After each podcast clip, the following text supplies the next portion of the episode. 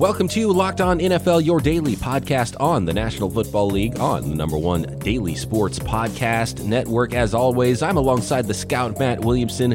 I am Brian Peacock. You can subscribe to this show on all of your favorite podcast apps. Tell a friend about Locked On NFL. Let them know their team is covered here on the Locked On Podcast Network in the NFL, MLB, NBA, hockey, college. We have got you covered here you can find me on Twitter at BD Peacock. Follow Matt at Williamson NFL. We I just saw we got a brand new host for Locked On Ducks, talking Oregon Ducks, and so I'm sure yeah. there's a lot of NFL draft knowledge you could pull from that gentleman about guys like Justin Herbert. And uh, man, draft season is coming up close. We've got a little bit of news here. Today's episode is mostly going to be about our brand newest Hall of Famers, those that got in those that did not, Matt, and I know you have some thoughts about those, and I was a little bit surprised about a couple of them.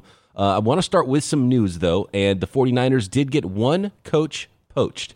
And it was officially announced, although we kind of knew it was coming for a couple of weeks because the Browns were waiting for the Super Bowl to hire their next defensive coordinator.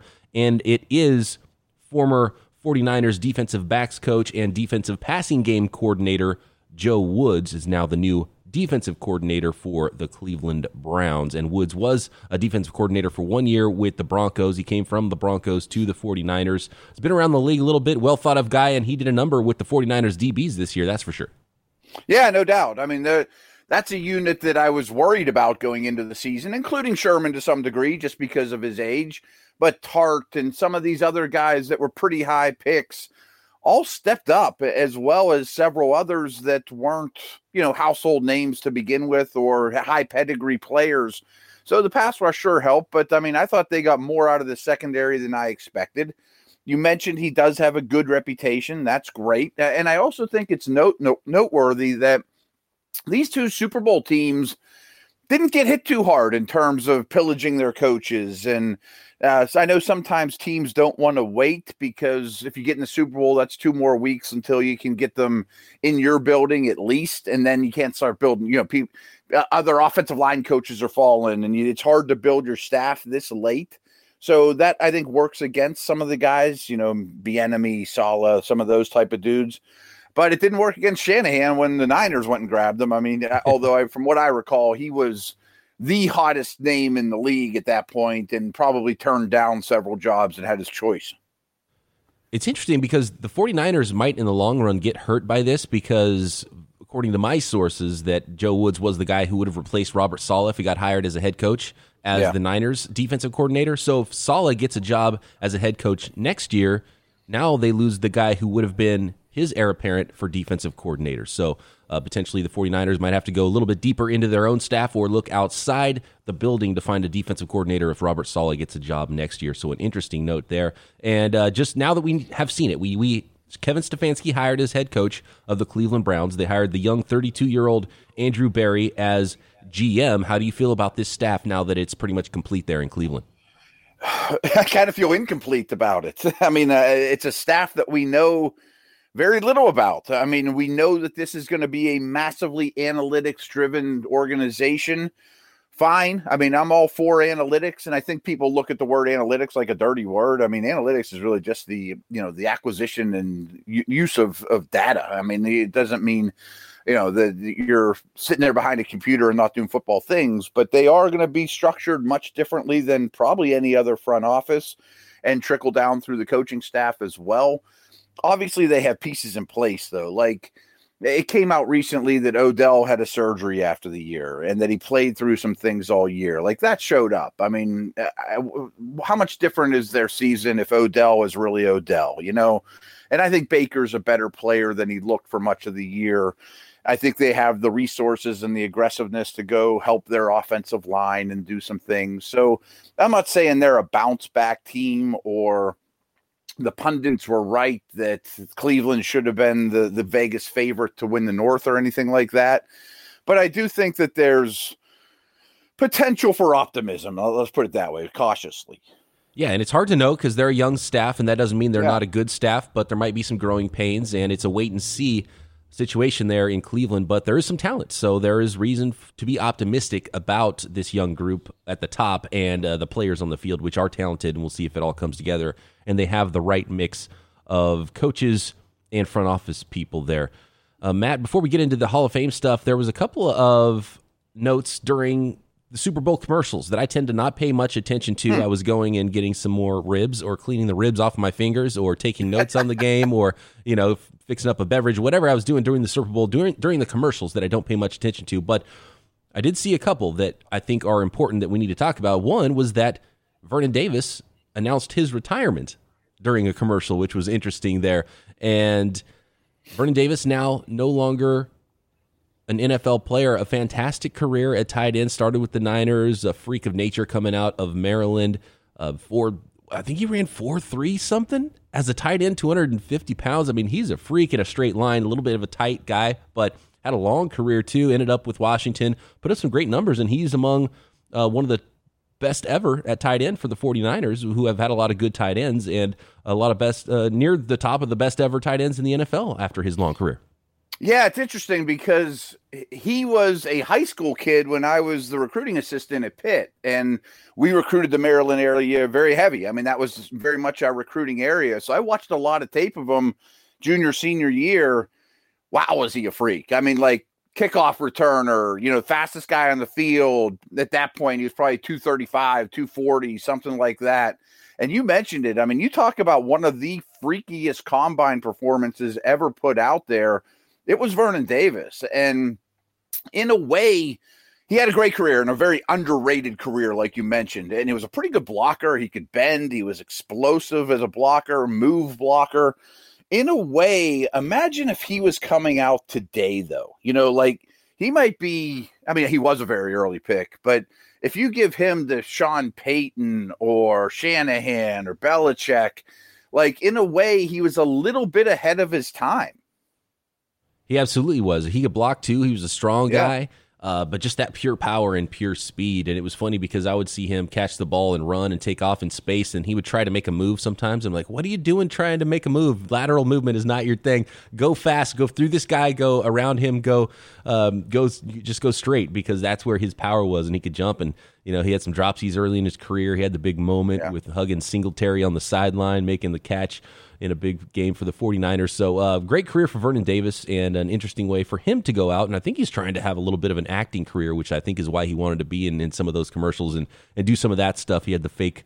Um, the fake sitcom commercial with a couple of guys, and that was a, a fun commercial to see. One more quick note on the Super Bowl commercials, and I think this is probably one of those things that doesn't need to be made a ton of, but there was the there was that cryptic message that that Tom Brady sent out on Twitter before the Super Bowl of him walking out of a darkened tunnel. And he's like, okay, is this retirement? What's he trying to say? He kind of knew something was up, and then it was revealed during the Super Bowl, during a commercial.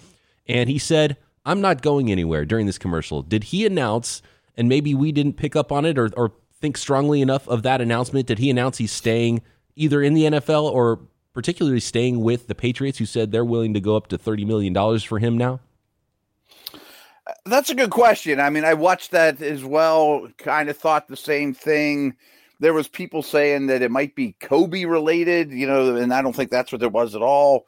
Um, I don't know. I, I mean, it, it, he just doesn't seem like he's. I always think of him as such a businessman and, and everything about playing the game and quarterbacking and avocado ice cream and you know just no games and no fun. But um, I don't know what to think of it. I mean, all along I've kind of thought the best spot for him is New England. Give it one more shot. Uh, now you're kind of the underdog in the AFC, but to go to Oakland or Vegas, I, am going to say that wrong every time, and, and, learn Gruden's offense, or go to Carolina and a whole new system. I just don't think that's going to end well. It reminds it's like Joe Namath with the Rams type of deal, or Willie Mays with the Mets. You know, like just go back to where you where you've had success and where you know the lay of the land, and give it one more shot. Yeah, flirt with some teams, have some fun. You you get to, a chance to be a free agent at 42 years old. That doesn't happen very often, and there will be some teams interested, uh, and maybe have that contract where you don't have to take a pay cut like he has been in the past. And so get a nice little bit from the Patriots, go back. Josh McDaniels didn't go anywhere to become a head coach, so I think that's an important factor there. Maybe sign AJ Green and give it one more go there in New England.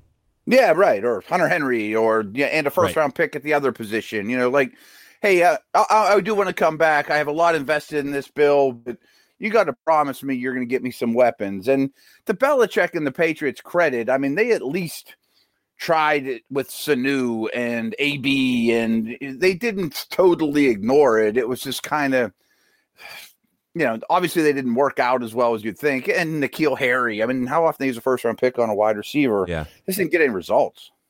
All right, let's talk Hall of Fame here, Matt. Yeah. On the other side, when we come back.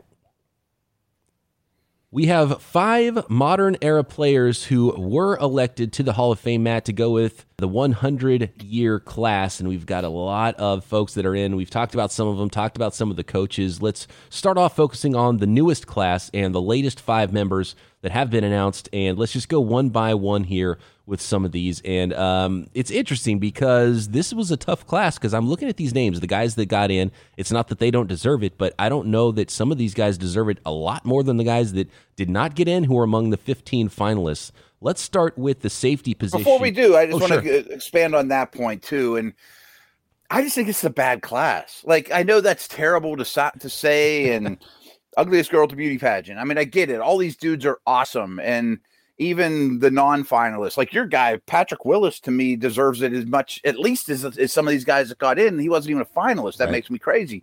But I do think as years go, this one is very, very weak. And I know it's the 100th season, so they're putting in 10 old dudes, which I'm fine with, um, an extra coach than they usually do. I mean, they're adding some extra guys, but still, this is the same structure as it is every year where they're putting in five players from the modern era, you know, some that are first ballot guys. And in the end, I really only thought of this class. Three of the finalists were truly deserved, and one of them didn't get in that I thought was deserving. Yeah, uh, I think we'll definitely get to that one. I, I want to start with the safeties because there was multiple safeties that were among the finalists, and a couple did get in. Let's start with Steve Atwater. Denver Broncos, great big hitter. I mean, Yeah. if if Twitter existed and YouTube exi- existed back in the day when Steve Atwater collided with Christian Okoye, you know that would have been a broken the internet moment on a, on that Sunday. Uh, that's one of the things I remember about Steve Atwater, just a big hitter in a different era of football for the Denver Broncos. How do you feel about him getting in? Yeah, he's one of the ones I didn't think was quite deserved. And again, I sound very cynical to say that. I mean, and we have seen a little more safety love of late from the Hall of Fame, which I think is great because their their role is constantly expanding. And today's NFL safeties are vital, you know, compared to in previous years, uh, previous previous decades. But to me, Atwater belongs on that Broncos Ring of Fame or whatever the hell they call it, you know, their specific team, and maybe you know, you know, retire his number. Great career, but I think when you start putting some of these guys in, you water it down a little bit. And I said that when Terrell Davis went in, and hey, it's nothing against the Broncos. I just thought he was Hall of Very Good, and I think Atwater is the same boat to me.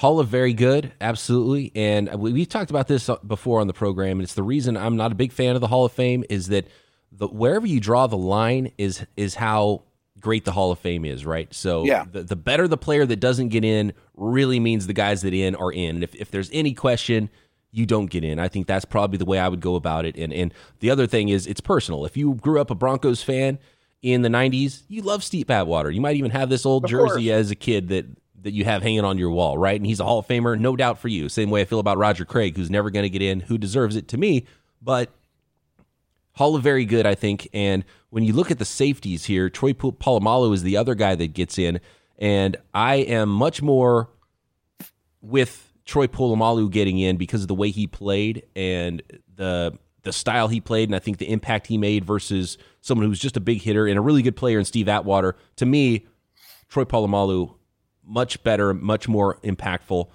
Even and I saw both guys play. Maybe I was older when I saw Polamalu. Am, am I wrong about that? Thinking that Polamalu deserves it more than Atwater? See, I was thinking that too. That I mean, I think naturally you're going to remember the guys that retired more recently. You know, I mean, and I was a more of an advanced analyst at that point. You know, and I was doing this for a living. I didn't watch Atwater's career start to finish through an analyst lens professionally, and of course, Troy's in my hometown. But I'm doing my best to put biases aside, and this is going to be kind of Steelerish. And you talked about your Roger Craig love, and I'm sure you have a case for Willis as well. But to me, Troy and Ed were the safeties of the generation. Like if safeties are going to get in the in the Hall of Fame, which they obviously are, this guy is as much of a no brainer as Ed Reed, and you know, kind of close to the Ronnie Lott comparison, where those two defined the safety position for a decade or more and led two of the absolute elite defenses in Pittsburgh and Baltimore year after year after year. And yeah, there was Ray Lewis and Suggs, and the Steelers had multiple other great players. And this one's just because I'm so close to it, but I can promise you when teams prepared for Polamalu defenses, the number one thing that they were worried about, the most preparation they put in, first set of eyes when you come to the line of scrimmage and break the huddle for the quarterback is where's number 43? When I look at the four safeties that were finalists of the 15 finalists for the Hall of Fame in 2020, it was the two mentioned that got in, Steve Atwater and Troy Polamalu, and the other two were John Lynch and, and uh, Leroy Butler. And if I was just ranking those four safeties, I would probably put them Polamalu, Lynch, and maybe even Butler over Atwater. So to me, it's obvious that John Lynch is the guy who got the snub here and a rough weekend for him, not getting elected to the Hall on Saturday and then blowing a 20 to 10 lead in the fourth quarter during the Super Bowl Sunday. You agree, though, that of those four safeties, Troy, Gap, and then whoever you like second.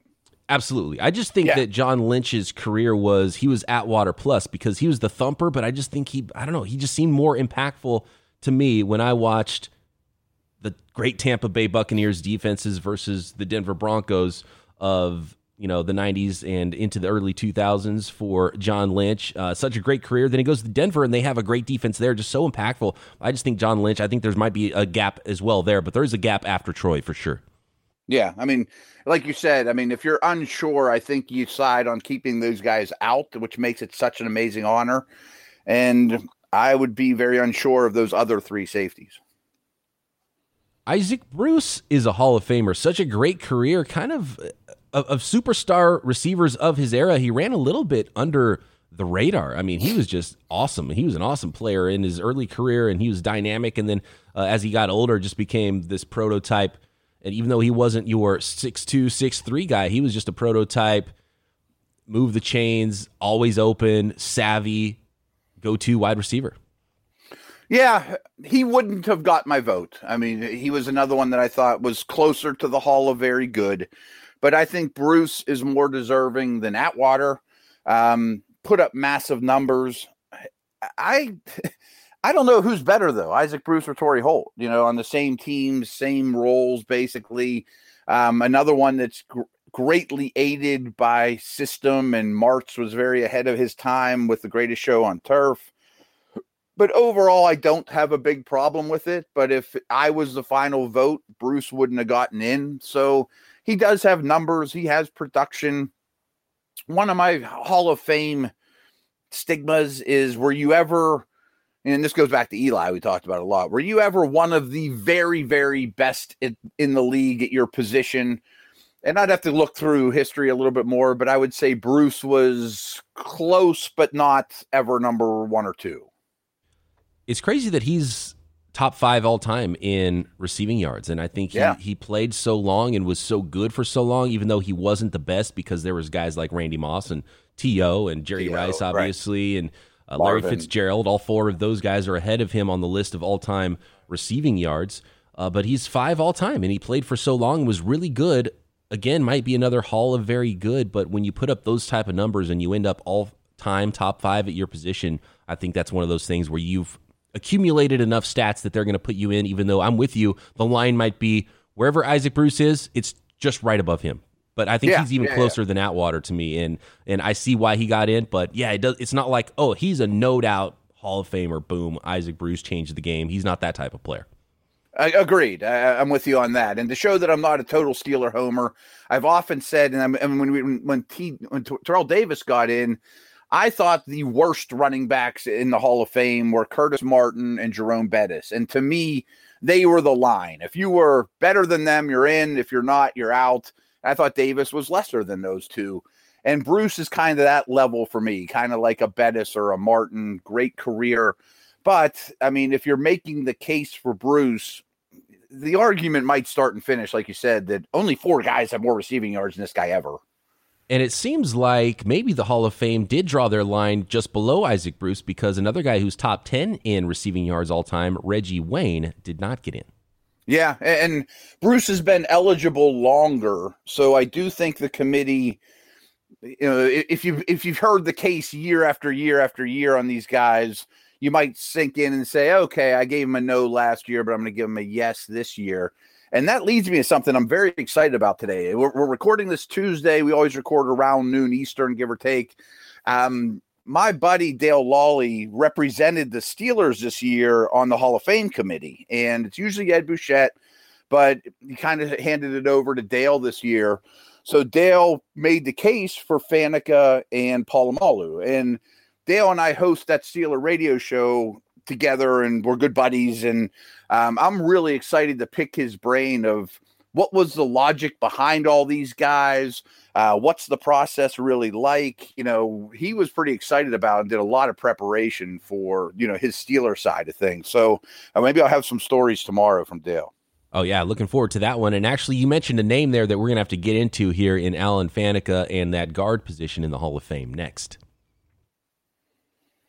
Steve Hutchinson did get elected to the Hall of Fame at guard. Uh, just want to run through the last one, Edgerrin James, just in case we don't get a chance to to mention his name, was the the fifth and final of the the modern guys that did get in here. But I want to talk about Steve Hutchinson, who absolutely deserves it. Uh, he was the best at his position for a long time. I think the linemen are getting.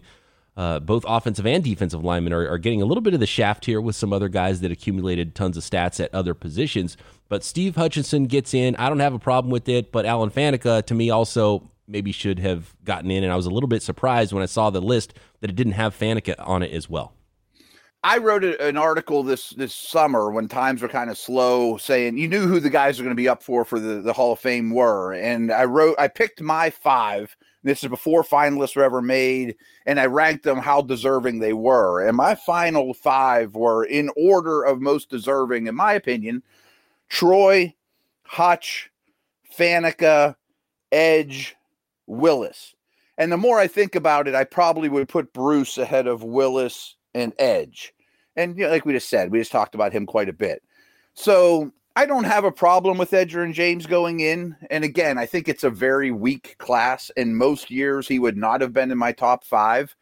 But it goes back to who had a better career, Edge, Jerome, Curtis Martin again. You know, like I think I would rather have Jerome or Martin's career than Edge. You know, it's what's that line you draw? And boy, it was nice playing playing with Peyton Manning as well, but he was also a little ahead of his time too in terms of receiving skills.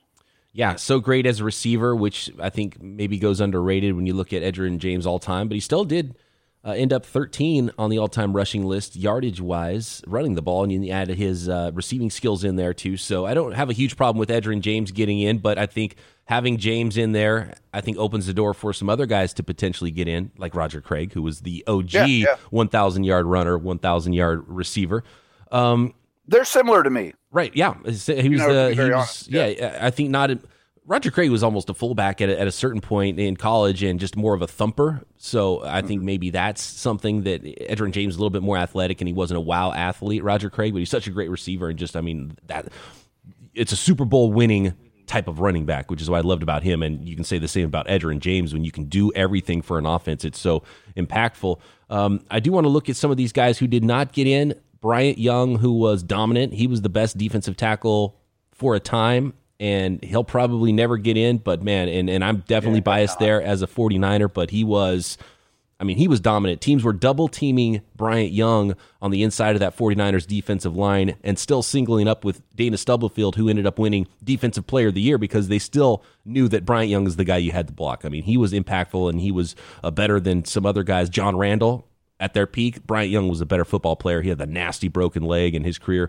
kind of got cut short a little bit. Patrick Willis like with how his career longevity will be looked at, which might hurt his chances for the Hall. But I love Bryant Young.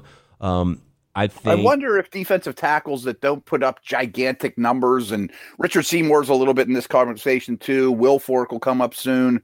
That just demand double team after double team. Like this process isn't real kind to them. Yes, exactly. And offensive lineman. It's, you know? it's offensive right. lineman. It's always going to be a little bit too late when you realize how good someone is, and it's almost like you just look at them and you're like, okay, what's their reputation? How long do they play?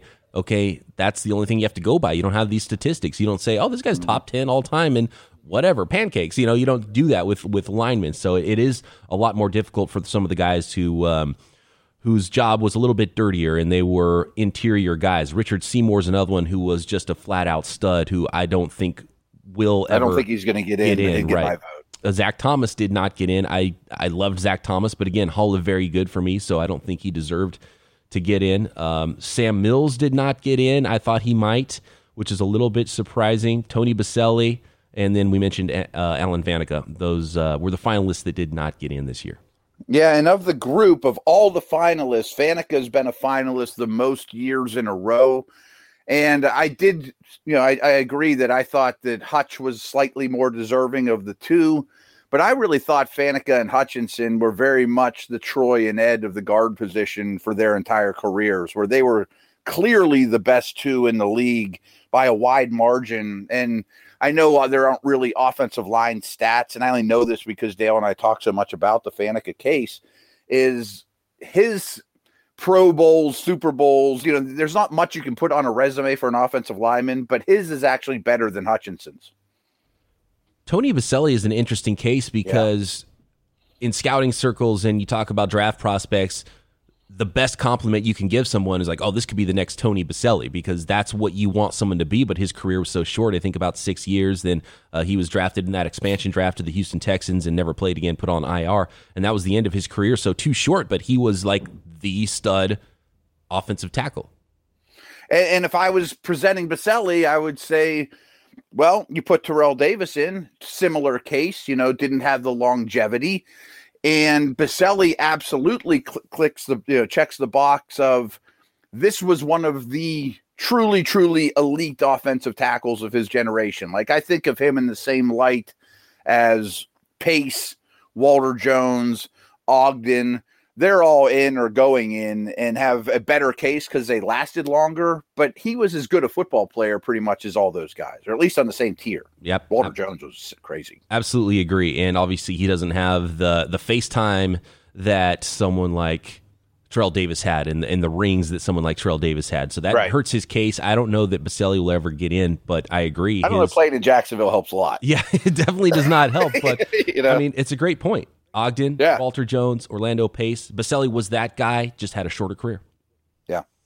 All right, out of time. Good stuff, Matt. Uh, Hall of Fame, always an interesting conversation. Hit me up at BD Peacock on Twitter. one last note. I'm sorry. Oh, sure. I'm going to ask Dale this directly. I'm going to ask him Do you think it hurt Faneca that three Steelers, including Cowher and Donnie Shell, had already gotten in and a guard was already getting in? Like, can't take two guards and a fourth Steeler. I wonder if that hurt Faneca at all. And it's like this. It this is that uh, that Centennial class. If it needs to be a bigger class, I thought that's something they might do. So I thought we might see a lot more of these guys go in, and even some of them that didn't make the uh, the finalist list. I thought it was just going to be this massive class and get all these guys in and and clear the backlog since there's so many good players that are going to be coming up soon that retired more recently, but uh, that that wasn't really the case. It was sort of a smaller class once it got to the modern group, just those five guys getting in, and it'll be interesting to know what that line was, and we'll never know actually because that's the argument. That's why we're talking yeah. about it because the line, it's not like. Uh, watching NFL Sunday, where you get the blue line, where you see the line of scrimmages, you don't know where that Hall of Fame line is going to be ever, and it kind of moves.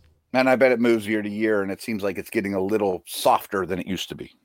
And we would love to hear who your snubs are. Who do you think deserved it, didn't deserve it? Even guys who weren't finalists that you think uh, are not getting enough credit. Hit me up on Twitter at BD Peacock. Matt is at Williamson NFL. We've got a Twitter Thursday coming up this week, so tag us in those questions, and we'll be back tomorrow right here, Locked On NFL.